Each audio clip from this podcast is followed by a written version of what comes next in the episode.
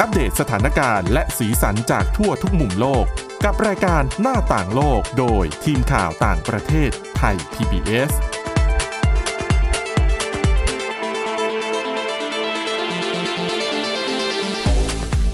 สวัสดีค่ะ ต้อนรับคุณผู้ฟังเข้าสู่รายการหน้าต่างโลกนะคะ มาอัปเดตสถานการณ์เรื่องราวจากต่างประเทศกับทีมข่าวต่างประเทศไทย PBS นะคะ ติดตามฟังกันได้ผ่านทางพอดแคสต์ค้นหาคำว่าหน้าต่างโลกหรือว่า www.thaipbspodcast.com ค่ะ วันนี้อยู่กับคุณทิพย์ตะวันธีรนัยพงษ์และดิฉันวินิษฐาจิตกรีค่ะ สวัสดีค่ะ วันนี้เราต้องเกาะติดเรื่องของยูเครนกันต่ออีกวันหนึ่ง แต่ว่าน่าจะมาเป็นไม่เป็นมุมการสู้รบอย่างเดียวละเป็นการตอบโต้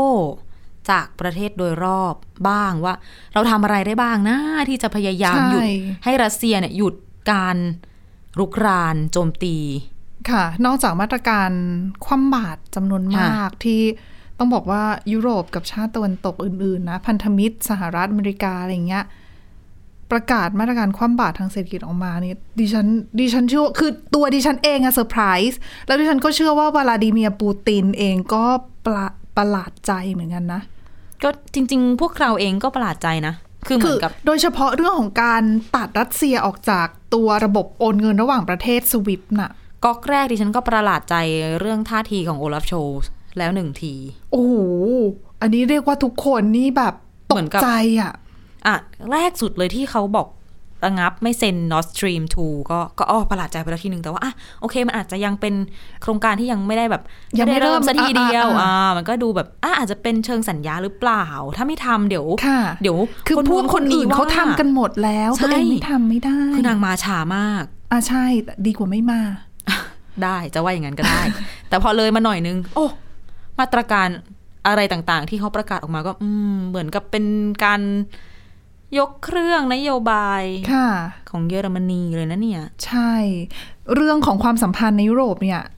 หลายคนบอกว่าช่วงสงครามรัสเซียบุกยูเครนเนี่ยเป็นจุดเปลี่ยนของความสัมพันธ์ในยุโรป การดำเนินนโยบายต่างประเทศ การดำเนินนโยบายกลาโหมในพื้นที่เลยนะ แต่ก่อนจะไปเรื่องยุโรป อ่ะ เรามาอีกเรื่องห นึ่ง ก็ยังอยู่ยุโรปเหมือนกัน ค่ะ ไม่ได้ไปไหนเพราะเป็นเรื่องยูเครน แต่อันเนี้ยคือช่วงสองสามวันที่คือจริงๆอะมีตั้งแต่ก่อนหน้านี้แล้วล่ะคือ เป็นข้อเรียกร้องของทางฝั่งรัฐบาลยูเครน รวมไปถึงตัวผู้นำยูเครนเองวโลดิมีร์เซเลนสกี้อะนะคะ อืม ออกมาขอให้สหรัฐอเมริกาแล้วก็ชาติตะวันตกเนี่ยประกาศ เอ่อเขาเรียกว่าอะไร เขตห้ามบิน คำว่าเขตห้ามบินหรือว่า no fly zone เนี่ย เลยกลายเป็นว่าทำให้หลายคนสงสัยว่า อืมคำสั่งนี้คืออะไร ค่ะ เพราะว่าก่อนหน้านี้ที่เราเห็นเคยเคยเห็นเคยได้ยินกันเนี่ยคือ เราปิดน่านฟ้าไม่ให้เครื่องบินของรัสเซียมาเข้าน่านฟ้าถูกไหมที่เราเคยเห็นเป็น ค่ะ มาตรการที่แต่ละประเทศเลือกใช้อ่ะ ก็จะ เรา ได้สร้างความลำบาก อืม ใช่ บินต้องบินอ้อม ใช่คือส่วนหนึ่งเขาก็มองกันว่ามาตรการแบบนี้เป็นเชิงสัญญลักษณ์ คือเพื่อกดดันรัสเซียทำให้เห็นว่าเราไม่พอใจกับกับ อ่า การสั่งบุกยูเครน คือ นะ เหมือนมันเป็นมาตรการที่แบบก็ไม่ได้ไม่ได้รุกเชิงรุกขนาดนั้น อ่า แต่ แล้ว จริง ๆ ถ้าคิดดีๆนะ ชาวบ้านเดือดร้อนนะ เอาใช่ เดือดร้อนเยอะด้วยนะคะ เพราะว่าเป็นเอ่อกระทบเรื่องของสาย เชื้อ การ เพ บิ ลิ นพางณิชย์ ในการบิน อ่ะอ่ะ ค่า ด้วย ตรงค่าตั๋วไม่รู้โดน ต้อง ด้ อ้ ว อย ม หรือเปล่า คือดิฉันไม่แน่ใจว่าคุณผู้ฟังบางท่านอาจจะได้เห็นแล้วล่ะ ภาพที่เป็นภาพของตามเว็บไซต์อย่าง Flight Radar ค่ะที่เขาจะมีเป็น track เครื่องบินน่ะ เที่ยวบินต่างๆ ที่บินบนน่านฟ้า อืม คือพื้นที่แถบยูเครนหรือว่ารัสเซียอะไรอย่างเงี้ยแบบคนแบบบินหลบกันอุตลุดนะ ฮะ เออแล้วก็เครื่องบินรัสเซียก็จะเข้าน่านฟ้าของหลาย ๆ ประเทศในยุโรปไม่ได้ ค่ะ แล้วครั้งนี้เนี่ยสวิตเซอร์แลนด์ก่อนหน้านี้ก็ไม่เคย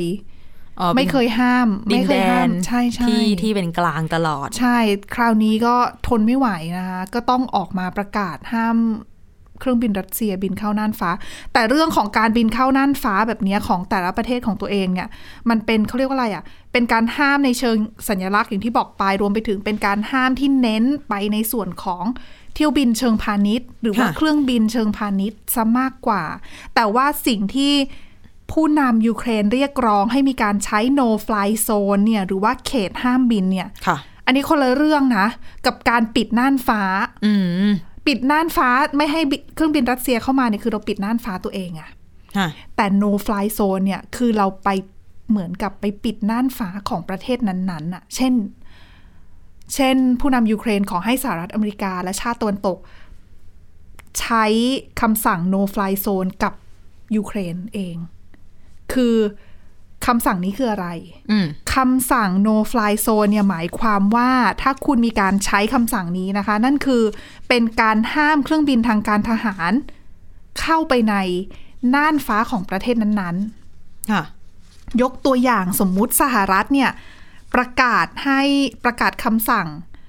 เอ่อเขประกาศเขตห้ามบิน เหนือน่านฟ้ายูเครน นั่นหมายความว่าถ้ารัสเซีย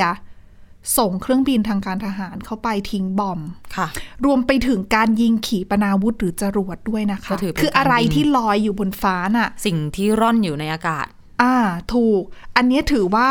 ละเมิดเขตห้ามบิน อ่ะ ละเมิดเขตห้ามบิน หมายความว่าอะไร นั่นหมายความว่า คุณจะต้องไปจัดการคนที่ละเมิด ถ้าใครเป็นคนจัดการ ก็แน่นอนว่าต้องเป็นคนที่ประกาศเขตห้ามบินไง ในกรณีนี้ถ้าสหรัฐประกาศ สหรัฐก็ต้องเป็นคนไปจัดการคนที่ละเมิดเขตห้ามบิน อืม ดังนั้นการจัดการในเมื่อมาเป็นเครื่องบินทหาร เราก็ต้องจัดการด้วยยุทธวิธีทางการทหาร บางก็อาจจะมีทีมคืออาจจะส่งทีมในการสอดส่องดูแลว่าน่านฟ้ายูเครนถูกละเมิดไหม ค่ะ ถ้ามีการละเมิดหนึ่งอาจจะต้องมีการส่งเครื่องบินไหม ต้องมีการแจ้งเตือนไหม อืม ว่าคุณกำลังละเมิดเขตห้ามบินนะ แล้วถ้าเกิดขึ้นเนี่ย ในเมื่อมีการห้ามมีการเตือนแล้ว ถ้าเขายังทำตามน่ะ นั่นหมายความว่าคุณก็ต้องมีการเขาเรียกว่าตอบโต้ถูกปะ อืม และในการตอบโต้เครื่องบินรบอ่ะก็ต้องส่งเครื่องบินรบไป ประกบ หรืออาจจะต้องใช้ระบบต่อต้านอากาศยานยิงให้เขาตกอะค่ะ ก็เหมือนมีมีโปรโตคอลอยู่ว่าอาจจะหนึ่งเตือนก่อนว่าคุณละเมิดแล้วนะ ก็แล้วแต่ว่าแต่ละประเทศนั้นๆเนี่ยจะบังคับใช้เขตห้ามบินเข้มงวดขนาดไหน หรือว่ามีระเบียบในการบังคับใช้แบบไหน แต่ ค่ะ ปกติแล้วการใช้เขตห้ามบินเนี่ย แน่นอนว่าถ้าใครละเมิดอะโอกาสในการที่จะปะทะกันของสองฝ่ายอะมันมีสูงแล้วคราวเนี้ยคนที่ไปปะทะกับรัสเซีย ถ้าสมมติรัสเซีย ถ้าสมมติมีการประกาศเขตห้ามบินแล้วรัสเซียยังส่งเครื่องบินเข้ามานะ คนที่ปะทะปัจจุบันเนี่ยคือยูเครน เพราะไม่มีเขตห้ามบิน อืม แต่ถ้ามีเขตห้ามบินแล้วสหรัฐเป็นคนประกาศ อืม คนที่ปะทะด้วยคือสหรัฐอเมริกา แต่สหรัฐสามารถไปประกาศเหนือท้องฟ้าคนอื่นได้ใช่ไหม ได้ ในแง่นี้ทำได้ ตอนแรกดิฉันก็สงสัยว่าทำได้เหรอ อันนี้ อืม ทำได้ เพราะว่าเขาจะใช้ในส่วนของเรื่องของภาวะสงคราม หรือว่าเป็นการประกาศใช้คำสั่งแบบเนี้ยเพื่อปกป้องพลเรือน หรือว่าปกป้องประชาชนในประเทศนั้นๆ ทั้งทที่ ซึ่ ไม่ได้เกี่ยวกับประเทศตัวเอง ใช่ คือยูเครนจะประกาศเองก็ได้นะคะ แต่ว่ายูเครนไม่ได้มีศักยภาพในการ หมายถึงต่อให้ประกาศ ป้อง เอ น่าน ง ฟ้าตัวเองไง อ่ะก็ไปจัดการเขาไม่ได้ คืออย่าง ดี สมัยอังกฤษเป็นเจ้าภาพจัดกีฬาโอลิมปิก ที่กรุงลอนดอน ค่ะ เขาบอกว่าตอนดิฉันไม่แน่2012 มั้งคะ ไม่กี่ปีมาเนี้ยแหละ สักสิบ อุ้ย10 ปีแล้ว สิบเลยเหรอ เพราะว่าจีนจีนต่อด้วยลอนดอนไงจีน 2008 9 10 11 12 ใช่ 2012 อ่ะ อ่าโอลิมปิกที่ลอนดอนเป็นเจ้าภาพ สิบ เขาบอกว่า ปีพอดี ตอนนั้นรัฐบาลอังกฤษก็ประกาศให้น่านฟ้าอังกฤษเป็นเขตห้ามบินเหมือนกัน ค่ะ แต่นั่นเป็นเรื่องของความปลอดภัยไง ก็ถ้าเกิดใครหลุดเข้ามาเขาก็จัดการถูกไหม ใช่ คืออันนั้นเขาก็จะอาจจะเป็นเชิงแบบเตรียมความพร้อมไว้ก่อนว่าจะเกิดมีการโจมตีอะไรขึ้นมา เขาจะได้พร้อมในการรับมือ ก็ ค่ะ ประกาศน่านฟ้าตัวเองก็ได้ หรือคุณจะไปประกาศน่านฟ้าคนอื่นก็ได้อย่างในกรณีสหรัฐอเมริกา แล้วก็ชาติพันธมิตร อย่างเนโตอย่างเงี้ยเคยประกาศใช้มาก่อนนะคะ ประกาศใช้ในอิรัก ช่วงหลังสงครามอ่าว ปี 1991 ของอิรักนี่ประกาศยาวถึง 2003 เลยนะ หมายถึงสหรัฐประกาศเขตห้ามบินเหนือน่านฟ้าอิรัก ใช่ ซึ่งตอนนั้นเนี่ยเขาก็ประกาศเพื่อว่าเอ่อจัดการเขาเรียกว่าอะไรปกป้องประชาชนในพื้นที่ในในในประเทศอิรัก คือมีการใช้ในอิรัก มีการใช้ในบอสเนีย คืออันนี้กรณีนี้ก็คือป้องกันครอบคลุมไปถึงแบบมีการยิงจรวดเอ่ยอะไร ใช่ เอ่ย ใช่ เข้ามา เดี๋ยว ด้ จะ วย จะทำให้พลเรือนได้รับผลกระทบ อ่ะ คือเป็นประเทศที่บางทีอยู่ในภาวะสงคราม ค่ะ ซึ่งเขาก็จะมีการใช้เพื่อเพื่อเพื่อลดการโจมตี ลดความสูญเสีย อ่ะถูกมีอิรักนะคะคือ ปัจจุบันเนี่ยมีใช้อยู่ 3 ประเทศที่เคยใช้นะอิรักอย่างที่บอกไป 1991ถึง2003 บอสเนีย ค่ะ ช่วงปี 1993ถึง1995 ช่วงนั้นเป็นสงคราม สงครามแถบบอสเนีย อืม อืมที่มีการแยกเอ่อประเทศยูโกสลาเวียออกมาเป็นประเทศเล็ก ๆ น้อยๆเอออันนั้นก็มีเหมือนกันเพราะว่าเนโตต้องส่งกองทัพเข้าไปช่วย ค่ะ รบ แล้วก็มีอีกที่หนึ่งล่าสุดคือที่ลิเบีย ค่ะ ปี 2011 ใช้แค่ไม่กี่เดือนค่ะ ตอนนั้นก็เหมือนกันตอนนั้นมีสงครามเอ่อที่โค่นกาดาฟี ค่ะ อ่าตอนนั้นก็มีการประท้วงรัฐบาลลิเบียใช้กำลังกับประชาชนนู่น อ่า นี่อาสารัฐก็เข้าไปในนามว่าไปปกป้องประชาชนไม่ให้ถูกทำร้าย เหมือนเป็นท่าทีสำหรับเป็นท่าทีเชิงมนุษยธรรมไหม ประมาณนั้นใช่ แต่ว่าคืออิรักบอสเนียลิเบียไม่ใช่รัสเซียไง อ๋อ คือแต่ละประเทศคือถ้าคุณจะไปใช้เขตห้ามบินแบบนี้นั่นหมายความว่าคุณต้องประเมินแล้วว่า การที่คุณจะเข้าไปปกป้องพื้นที่เนี้ย คู่ต่อสู้ของคุณเนี่ยต้องไม่ต้องไม่เขาเรียกว่าอะไรมีกำลังกล้าแกล่ง ในการที่จะมาปะทะกับคุณได้อะ ค่ะ เออดังนั้นเนี่ยเขาก็เลยมองว่าการที่ยูเครนขอให้สหรัฐและชาติตะวันตกประกาศเขตห้ามบิน อืม เหนือน่านฟ้ายูเครนเนี่ย มันเป็นสิ่งที่ทำไม่ได้จริง อืม บางคนบอกว่าเป็นเรื่องจินตนาการของยูเครน บางคนใช้คำนี้แรงทีเดียว แต่ว่ามันก็มันก็เข้าใจได้นะ คือเขาบอกว่าการที่ไม่ใช้แบบเนี้ยเป็นเพราะว่ามันจะสิสุ่มเสี่ยงทำให้เกิดการประทะกันระหว่างสหรัฐกับรัสเซีย เพราะคุณอย่าลืมว่าอะถึงแม้สหรัฐไม่เป็นคนประกาศนะ ค่ะ ชาติใดชาติหนึ่งในเนโตประกาศนะ ค่าเท่ากัน ค่าเท่ากันเลย เพราะว่าเท่ากับเขาไปปกป้องปั๊บแล้วเกิดต้องมีการประทะกันกับรัสเซีย ชาติใดชาติหนึ่งสมาชิก อืม ของเนโต ก็ ถูกถูก ไป โจมตีชาติอื่นๆ ก็ต้องไปช่วยด้วย ไปเข้ามาตราห้าที่ อ่า ประเท ใช่ ศไหนในใช่โต ใช่ใช่ โดนโจม อาร์ติ ตี เคิล ก็ ห้า ไปทั้งหมดก็คือช่วยกัน ใช่ จัดการ แล้วแบบเนี้ยคุณมันก็เท่ากับเป็นการเปิดสงครามแล้วล่าสุดเอ่อโจไบเดน ค่ะ ที่ขึ้นไปแถลง State of the Union Address ก็แถลงนโยบายประจำปี ใช่ประกาศชัดนะคะ ในเวทีนั้นเลยว่าสหรัฐยืนยันไม่ส่งทหารไปรบในยูเครนแน่นอน ซึ่งก็เข้าใจได้ อืม หมายถึงดิฉันไม่ได้เข้าข้างนะ แต่ว่าเขารู้แหละว่าถ้าเขาส่งไป เขาก็เหมือนก่อสงคราม ใช่ ครั้งใหญ่มาก และอาจจะเป็นเหมือนสเกลอาจจะเหมือนแบบสงครามโลก มันมันยาก ด้วยความล้ำสมัยของอาวุธอะไรต่างๆ ในสมัยปัจจุบันนี่ ดิฉันว่ามัน ก น่า ภาพ กลัว ไม่ ก อ ว่า อก นะ เลยว่ามันจะมันจะ ขนาด พัง ไหน ทลายขนาดไหน เพราะว่าอ่ะถ้าสมมุติว่าเราประเมินกำลังรบบนฟ้านะ ฮะ ฝูงบินรบของแต่ละประเทศเนี่ย สหรัฐคือเบอร์หนึ่งของโลกนะคะ ค่ะ อมีเครื่องบินรบเนี่ย มากกว่า 13,000 ล โอ้โห ำ โดย 13,000 ลำนี่เขาบอกว่าคิดเป็น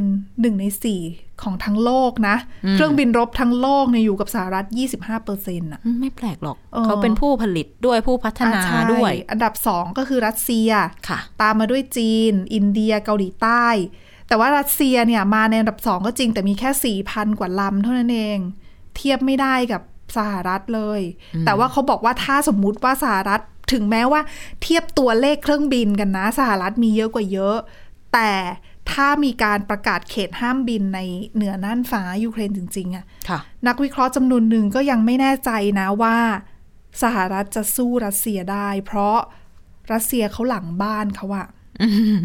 คือเขาครบอะมีครบ 4,000 ลำ แต่ว่าสหรัฐเนี่ยเขามีเยอะก็จริง แต่ว่าก็จะประจำการอยู่ในสหรัฐ อืม บ้าง หรือว่าตามจุดอื่น ๆ ทั่วโลกบ้างดังนั้นเนี่ย ในการเคลื่อนกำลังของฝูงรบเนี่ยมาในพื้นที่ยุโรปเนี่ยมันต้องใช้เวลา อืม แล้วถ้ามันต้องมีการประทะจริงๆอะ่ะ คือหลาย ๆ คนก็ยังตั้งคำถามว่าสหรัฐเนี่ย อาจจะเจ็บตัวด้วยนะ แล้วสหรัฐคงไม่อยากจะเจ็บตัวเองด้วยส่วนหนึ่ง เรื่องเครื่องบินลบมีหลายปัจจัย ระยะการบินการคำนวณเชื้อพงเชื้อเพลิง การติดอาวุธอะไรต่างๆ รัสเซียอยู่ ใช่ หลังบ้านก็เหมือนกับ บินขึ้นมาจากฐานทัพฐานไหนก็ได้ ได้เกือบทั้งประเทศเลย อืม ส่วนสหรัฐเนี่ยอาจจะต้องไปอ่ะอาจจะเป็นฐานทัพพันธมิตรเนโตอันนี้เยอรมันอันหนึ่ง ใช่ อยู่ในเรือรบเรือบรรทุกเครื่องบินอยู่อีกสักกี่ลำกี่ลำบินมาระยะเท่าไหร่เสียพลังงานเชื้อเพลิงมากกว่าคำโอ้อ่ะโอ้คิดแล้วปวดหัวนะคะ แล้วอีกส่วนหนึ่งเขามองว่าการที่จะมารบกันจริงๆอ่ะคือก่อนหน้านี้ไม่ใช่ว่าสหรัฐกับรัสเซียไม่เคยปะทะกันมาก่อนนะคะ ค่ะ อเขาเคยมีการประทะปะทะกันไกลๆในตะวันออกกลางอยู่เหมือนกัน อืม ตอนนั้นสหรัฐเป็นการโจมตี ดิฉันไม่แน่ใจน่าจะเป็นที่ซีเรีย น่าจะใช่ที่สุดแล้วล่ะ เพราะว่าจำได้ว่ารัสเซียเหมือนกับ ไปโจมตีทางอากาศหรือว่าอะไรสักอย่าง คือคืออย่างที่บอกว่าสหรัฐเนี่ยเข้าไปในซีเรียเพื่อจัดการกับ IS ถูกไหมคะ ค่ะ แต่ว่ารัสเซียเนี่ยเข้าไปเพื่อสนับสนุนบาชาอัลอาซาดที่เป็นผู้นำของซีเรีย อืม ในการต่อสู้กับกลุ่มกบฏ แล้วตอนนั้นเหมือนกับมีกรณีที่รัสเซียส่งทหารที่เป็นทหารรับจ้าง คือไม่ใช่ทหารทางการน่ะ เข้าไปในพื้นที่ไปรบแล้วสหรัฐเนี่ยก็ใช้การการโจมตีแล้วทำให้ทหารรัสเซียเนี่ยเสียชีวิต ค่ะ ซึ่งตอนนั้นเขาบอกว่ามีการข่าวอะนะมีรายงานว่าสหรัฐเนี่ยเขาต่อสายคุยกับรัสเซียก่อนหน้า เหตุโจมตีแล้ว ว่า เอ้ย จะมีการโจมตีแบบนี้เกิดขึ้นนะ อืม ทำได้ไม่ได้ยังไงเพื่อขอไฟเขียว อ๋อ รัสเซีย รัสเซียบอกว่าทหารที่อยู่ในพื้นที่ของซีเรีย ไม่ใช่ทหารอย่างเป็นทางการของกองทัพรัสไม่ใช่ทหารของกองทัพรัสเซีย ค่ะ แต่เป็นทหารรัสเซียนะ แต่ไม่ใช่ทหารของกองทัพรัสเซีย ทหารรับจ้าง ประมาณนั้นเขาบอก ไม่ได้สั เขา งกัดกองทัพ ใช่ คืออาจจะเป็นหน่วยไหนหรือว่าเป็นการได้รับการสนับสนุนมาหรือเปล่าในยอีกเรื่องหนึ่งแต่ รัสเซียบอกว่าทหารที่อยู่ในพื้นที่ไม่ใช่ทหารของกองทัพรัสเซีย สหรัฐก็เลยมองว่าเนี่ยคือไฟเขียวว่าสหรัฐจัดการได้ อืม แล้วตอนนั้นก็ไม่เกิดการประทะกันขึ้นนะ ถึงแม้ว่าสหรัฐจะโจมตีแล้วสังหารทหารของรัสเซีย อืม อ่า แต่สำหรับเคสเนี้ยยูเครน คือไม่มันไม่เหมือนกัน ปัจจัยแวดล้อมไม่เหมือนกัน อันนั้นคือซีเรีย แต่ ค่ะ นี่คือยูเครนซึ่งเป็นหลังบ้านของรัสเซียเอง ดังนั้นเนี่ย โอกาสในการประทะเนี่ย มีสูงมาก ถ้าสหรัฐคือถ้าปล่อยให้สหรัฐมาทำถึงตรงเนี้ย อืม รัสเซียนี่โอ้โหแย่แน่ๆเสีย ใช่ หน้าเอ่ยเสี่ยงหลังบ้านเอ่ยอุหลายปัจจัยไม่ปูตินไม่มีทางยอมให้มันเกิดขึ้นหรอกถูกไหม ใช่ แล้วหลายคนก็กลัวว่าปูตินจะยอมแลก อ๋ออ่ะอันนี้ก็น่ากลัว แล้วถ้ายอมแลกเนี่ย โอกาสเสี่ยงในการที่มันจะลุกลามแล้วควบคุมไม่อยู่จนกลายเป็นนิวเคลียร์เนี่ย อืม ก็สูงเพราะว่านิวเคลียร์สองสหรัฐกับรัสเซียก็เป็นเบอร์หนึ่งเบอร์สองนะ มหาอำนาจนิวเคลียร์ของโลก อืม นะคะ แต่ว่า นั่นแหละ อืมคือถ้า ก็ พูดถึงเรื่องนิวเคลียร์ต่อก็ ก็จะสลับที่นั่งกันนะหมายถึงว่าเรื่องของจำนวน อ่า คุณบอกว่าเรื่องฝูงบินของสหรัฐมีเป็นหมื่นหมื่นๆลำใช่ไหม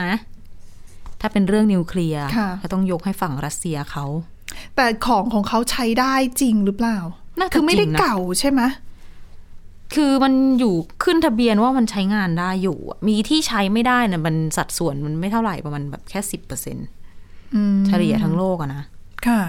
ก็เลย แล้วผู้นำรัสเซียก็แสดงท่าทีที่แหม ยกระดับเตรียมพร้อม โอ้ยใช่ พร้อมปฏิบัติการกองกำลังนิวเคลียร์ คือตอนเป็นข่าวนี่หลายคนก็ เอ๊ะมันจะยกระดับ ตกอกตกใจ หรือเปล่านะ อืม อืม นั่นแหละ ข้อมูลเรื่องนิวเคลียร์เอามาฝากกัน มีสมาคมควบคุมอาวุธนะคะ ชื่อว่า Arms Control Association เขาเก็บรวบรวมข้อมูลเกี่ยวกับเรื่องของอาวุธนิวเคลียร์ทั่วโลกก็คือหัวรบเนี่ยแหละ ค่ะ ทั้งโลกเนี่ย ปัจจุบันมี 9 ประเทศที่มีหัวรบนิวเคลียร์อยู่ในครอบครองนะ ในจำนวนรวมเนี่ยคือ 13,000 กับอีก 80 หัวรบ ตัวเลขเนี้ยถ้าเกิดไปดูหลาย ๆ สถาบันหรือว่าหน่วยงานวิชาการที่ศึกษาด้านเนี้ยอาจจะคลาดเคลื่อนต่างกันเล็ก ๆ น้อย ๆ นะคะ แต่ว่าของ Arms Control Association เนี่ยเขาบอกว่าอันดับหนึ่งของโลกคือรัสเซีย ค่ะ มีอยู่ 6,257 หัวรบ สหรัฐรองลงมา 5,550 หัวรบ อันนี้คือหลักแบบครึ่งค่อนหมื่นกันทั้งสองประเทศเลยนะ อืม ที่เหลือเป็นเจ้าประปรายละ เป็น เล็กๆน้อย อืม สหราชอาณาจักร 225 หัว ฝรั่งเศส 290 อิสราเอล 90 ปากีสถาน 165 อินเดีย 156 จีน 350 อันนี้เยอะหน่อย แล้วก็เกาหลีเหนือ อันนี้ข้อมูลไม่แน่ชัดน่าจะ 40-50 หัวรบ ค่ะ ทั้งหมดอย่างที่คุณทิพย์ตะวันตั้งข้อสังเกตไปว่ามันใช้ได้ทั้งหมดหรือเปล่า อืม หนึ่งหมื่นสามพันกว่าหัวรบเขาบอกว่าน่าจะมีประมาณการว่าสักเก้าพันหกร้อยหัวรบ ประจำการอยู่ตามกองทัพต่างๆ แล้วก็ใช้การได้ แต่ว่าที่เหลืออีกเกือบเกือบสี่พันอะรอการทำลาย มันก็ยังเหลือเป็นหมื่นทั่วโลกอยู่ดี คือแค่หนึ่งหรือสองหัวรบนี่ก็ แย่แล้ว แย่อืมมีเป็นพันนะ ก็ตัวเลขมันก็เยอะมากสำหรับมหาอำนาจสองชาติที่ที่แง่งๆกันอยู่ ซึ่งหลาย ๆ คนก็ออกมาบอกว่าการที่ปูตินออกมาประกาศยกระดับ เขาเรียกว่าอะไรนะ alert ใช่ special ใช่ alert ใช่ใช่สั่งให้ alert อ่า เป็นกรณีพิเศษ บางคนมองว่า เพื่อเตรี เป็ ยมคนวามพร้อม เป็นเชิงสัญลักษณ์มากกว่ากดดันการเจรจา บางคนมองว่าเป็นเชิงสัญลักษณ์บางคนบอกโอ๊ยปูตินไม่ทำหรอกอะฉันยันไปอ่านบทความหนึ่งมา ทำไมหรอ ฟังเหมือนจะขำใช่ไหมแต่คือ คือขับในความเศ มัน ร้า คือตลกมันคือตลกร้ายอ่ะ คือ คือน่าจะเป็นเดอะนิวยอร์กไทม์มั้งเขาบอกว่าอะไรนะ พอปูตินบอกว่ายกระดับนิวเคลียร์โลกก็บอกว่า โอ๊ยไม่ทำหรอก ค่ะ แล้วเดี๋ยวเขาจะทำ แต่ว่า เหรอ คิดย้อนไปดู ปูตินบอกว่าไม่บุกยูเครนหรอก ดิฉันเนี่ยณปัจจุบันเนี่ยจนกระทั่งดิฉันเห็นปูตินยกทัพมา อืม โจมตียูเครนดิฉันยังไม่เชื่อเลยนะ ปูตินไม่อย่างนั้นหรอกทำปูตินไม่อย่างนี้หรอก ทำแต่คือจริงๆไม้สุดท้ายก็คือเรื่องการบุกยูเครนนี่แหละ เหมือนวันตั้งแต่วันแรกๆที่ อืม ที่บุกบรรดาบทนักเขียน ไม่ คอ หร ลั อก มนิส ไม่ ต์ต หรอก ่างๆคอลัมนิสต์ต่างๆ ก็ออกมาเขียนเล ก็ขนาดค ย นในรัสเซียเองยังไม่เชื่อเลยคุณว่าจะบุกอ่ะ ขนาดคือนักข่าวจำนวนหนึงเขาก็ไปถามชาวรัสเซียที่เป็นฝ่าย ไม่สนับสนุนปูตินนะ ฮะ เออก็ยังบอกว่าชาติตะวันตกเอยสหรัฐเอยแล้วก็สื่อเนี่ย เวอร์ไป ตีข่าวเวอร์ไม่ยกหรอกยกพลไปทำไม ไหนได้ เออ ตอนนี้ก็โดนจับไปเป็นพันๆนะ หาก กลุ่ม ปากการปะ เซี ท้วย น ง ไป อ่ะ หมดอ๋อใช่ จับเยอะจริง อ๋อ ๆ นักเขียนทั้งหลายคอลัมนิสต์ทั้งหลาย วันที่บุกวันสองวันแรกก็ออกบทความกันมา โครมครามบอกว่า ไม่คาดคิดเลย เราคาดแบบนี้แต่ปูตินทำแบบนั้น เราคาดแบบนี้แต่ปูตินทำแบบนั้น คือเขาไล่มาหลาย ๆ ข้อดิฉันจำรายละเอียดไม่ค่อยได้ละแต่ก็เอาเป็นว่านั่นแหละ คืออะไรที่คิดว่าคุณแม้กระทั่งนักข่าวที่ประจำอยู่ในมอสโก ค่ะ ที่ทำข่าวตามปูตินมาเป็นสิบสิบปี ยังไม่เชื่อ ก็ สาย ยัง ตาเลยใช่ไหม ไม่ใช่ ไม่ใช่ไม่เชื่อสายตา ไม่เชื่อการประกาศ คาดคาดก็ผิด คาดอะไรก็ผิด คือที่เชื่อว่า ปูตินอย่างนี้ ปูตินอย่างนั้น ผิดหมดเลยอืมแล้วมันก็เลยโยงมาถึงเรื่องนิวเคลียร์ คือดิฉันจำได้ว่าเราสองคนจัดรายการนะยังมีอยู่วันหนึงเลยที่คุยปิดท้ายกันเอาไว้ว่า เรื่องของวิกฤตยูเครนการยกระดับความตึงเครียดเนี่ยจะจบยังไงน่าจะเป็นการเขาเรียกว่าอะไรอะบุกริมชายแดนเล็ก ๆ น้อยๆอยู่เลยอะ ม ใครจะคิดว่าจะประกาศแล้วก็ยกเข้ามาจริงๆแล้วมาถึงเมืองหลวงอะ แต่จริง ๆ อ่ะ ปูตินอาจจะไม่ได้ตั้งใจจะปูพรมทั้งประเทศขนาดนี้ก็ได้นะ หมายถึงถ้าสมเดา ค่ะ ไม่ได้เข้าข้าง นะ อาจจะตั้งใจ ออก ว่า ตัวแรง ออกตัวแรงเดี๋ยวล้อฟ รี อาจจะตั้งใจจัดการกับดอนบาส อาจจะตั้งใจจัดการกับเคียฟ หลาย แ คนมองแบบนั้นนะว่าคืออยากได้แค่ดินแดนตะวันออกนั่นแหละ ใช่ คือ เอ่อก่อนหน้านี้ประกาศเอกราชโดเนสกับลูฮันส์ไปแล้วก็อยากจะได้ดอนบาสมา ทั้งอัน อ่าหรือไม่ก็บางคนมองว่าอาจจะอยากได้แบบตัดพื้นที่ตรงแถบแบบ ทางตะวันอ ทาง อก ตอน ของ ใต้อะ แม่น้ำดนีเปอร์ ใช่ หรือ ทาง ว่าแถบริมทะเลดำหรือจริง ๆ คืออาจจะเอาแค่ดอนบาส แต่ว่าที่ไปเคียฟเนี่ยก็คือ ขู่ จะ เ ไป ฉยๆ จะไปล้มรัฐบาล จะไปแบบจัดการกับอำนาจการปกครองประเทศอะไรก็ อ๋อ ว่า รัฐรั ไป ฐบาลที่มีแต่คนติดยากับเป็นนีโอนาซีอะนะ รัฐบาลที่ที่ปูตินบอกว่ามีผู้นำเป็นเป็นนาซี แต่ว่า อ่า จริง ๆ แล้วเป็นคนยิว เออไม่แน่อาจจะแบบพลิก ฉัน งาน กุม พลิก ขมั ไป บ พลิ ไป ก หมด มา แต่คือเขายังยืนยันข้ออ้างเดิมนะว่าเขาเนี่ยเข้าไปเพื่อช่วยเหลือประชาชน เขาก็ต้องพูดอย่างนั้นไหม แต่ณจุดจุดๆนี้นะพลเรือนเสียชีวิตไปแล้วหลายร้อยนะ เอ่อหน่วยงานของยูเครน หน่วยงานของยูเครนเองบอกว่า 2,000 กว่าคนละ อืม ไม่แต่ตัวเลขจริงอาจจะสูงกว่านี้ก็เป็นไปได้ เพราะว่าเราอ่ะไม่ เราไม่รู้ คือภาพ เลย ที่เรา ดีกว่ เห็นน่ะ เราไม่รู้เลยว่ามันจะสูงหรือต่ำกว่านี้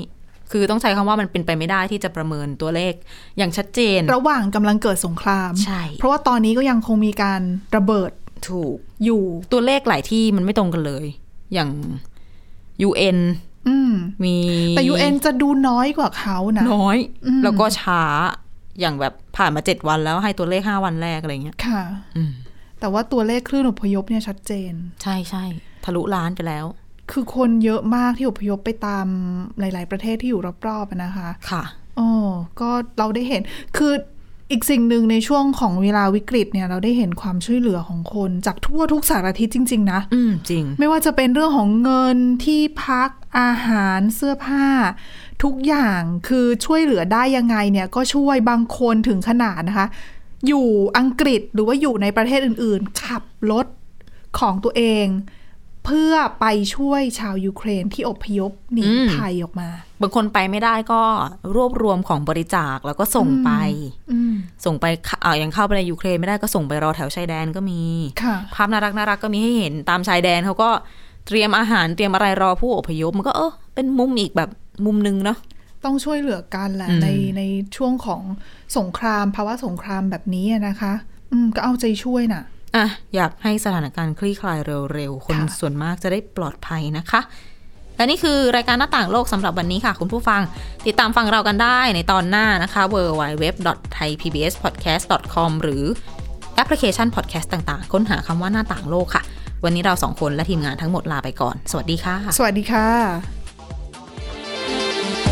Thai PBS podcast. View the world via the voice.